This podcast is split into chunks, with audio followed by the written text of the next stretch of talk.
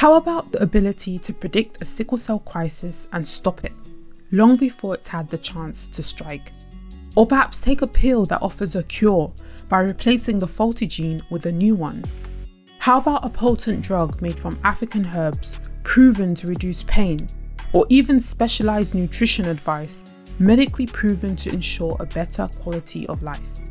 These are no longer far fetched hopes, but rather on the verge of becoming a reality for many. I'm your host, Dr. Yemisi Bokinni, and this is Sickle Cell Unboxed. Sickle Cell Unboxed is powered by the Genetics Society. I've been given extra life thanks to the drug and the science and the research. Those are the words of Mo A young man of British Asian heritage with genetic bowel cancer who I interviewed years back for my short documentary on genetic conditions titled Hereditary. Those words have stuck with me ever since, as they capture the essence of just how far we've come in almost every dimension of medical care. Just a few decades ago, individuals with sickle cell were not expected to make it past their fifth birthday. Nowadays, they can expect to live into old age, and on this episode, I'll be unboxing what the future has in store. 1. The ability to predict a sickle cell crisis. In 2021, an American company by the name of Functional Fluidics released findings from their research on this very theme. Their objective? To develop a blood test that could gauge the severity of sickle cell and monitor the stickiness of red blood cells over the time leading up to a sickle cell crisis. They yielded encouraging findings from their initial trials, and the company are now conducting even larger studies to confirm these findings and refine the accuracy of their blood test. 2. Pioneering new medical treatment, namely crizanlizumab and voxelotor. On October 5, 2021, the NHS issued a press release announcing the good news that crizanlizumab, the first treatment for sickle cell in over 20 years, had been approved. The drug, developed by the pharmaceutical giant Novartis, is delivered by a transfusion drip roughly once a month. In studies, crizanlizumab was found to reduce painful crises leading to a hospital admission by almost half. The drug is prescribed based on weights, costing an average of £10,000 per dose. In this press release, it was announced that crizanlizumab could only be made available to the worst affected by the condition, approximately 5,000 patients over three years. But it's expected that with time, reduced costs will increase its availability not only in the UK, but also globally. Voxelotor, on the other hand, is taken in a tablet form once daily. It works by increasing the stability of red blood cells, thereby increasing its ability to hold oxygen for longer. Despite this remarkable ability, unlike crizanlizumab, voxelotor hasn't been found to reduce the frequency of painful sickle cell crises. 3. Unlocking the power of plants with African herbal therapies. Many of our common drugs used today are derived from natural compounds. They include everything from pain relief to antibiotics, heart medication, and even some forms of chemotherapy. So it's no surprise that phytomedicine, meaning medicine derived from plants, is a potential strategy to finding effective and sustainable solutions. Considering the continent of Africa is one of the most biodiverse regions of the world, then what better place to look? There are two leading herbal based therapies currently undergoing testing for sickle cell, and these include niprisan and ciklavit. Both were developed by researchers in Nigeria, the country with the largest proportion of sickle cell sufferers in the world. For the past decade, independent researchers consisting of a team of a Jamaican and a Nigerian researcher by the names of Dr. Damien H. Cohall and Dr. Oluseyi Oniyangi have regularly evaluated all the evidence and published findings on this very theme. Their latest review of the evidence was published in 2020.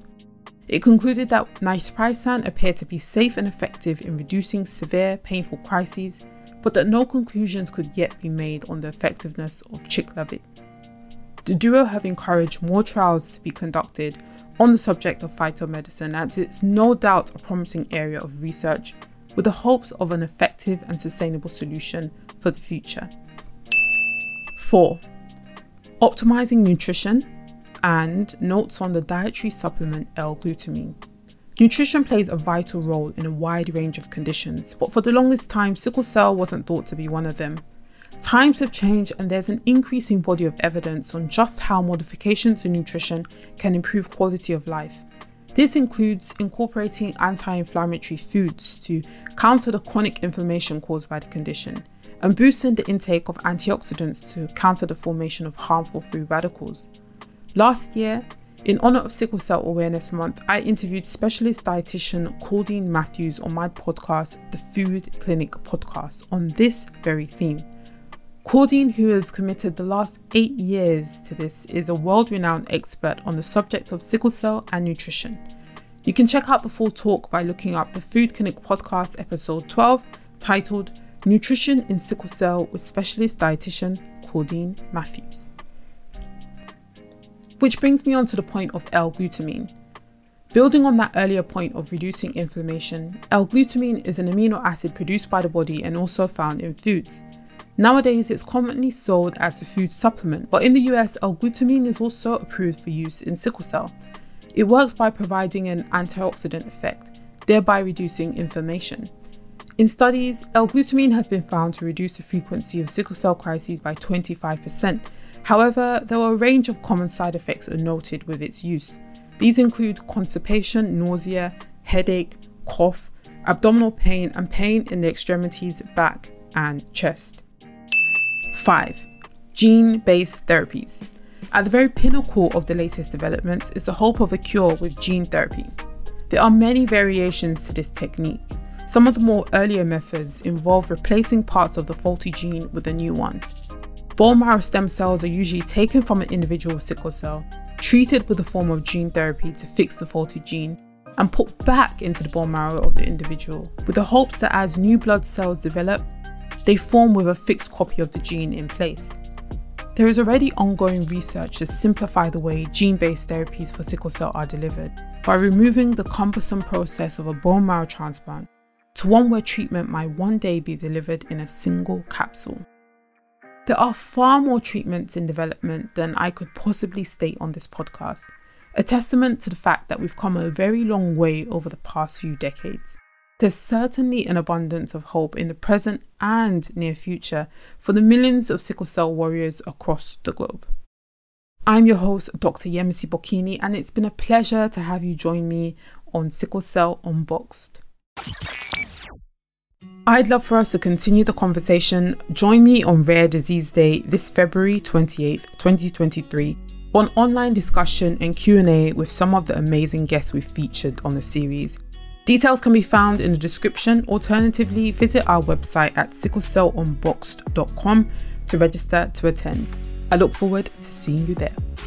Sickle Cell Unboxed is powered by the Genetics Society.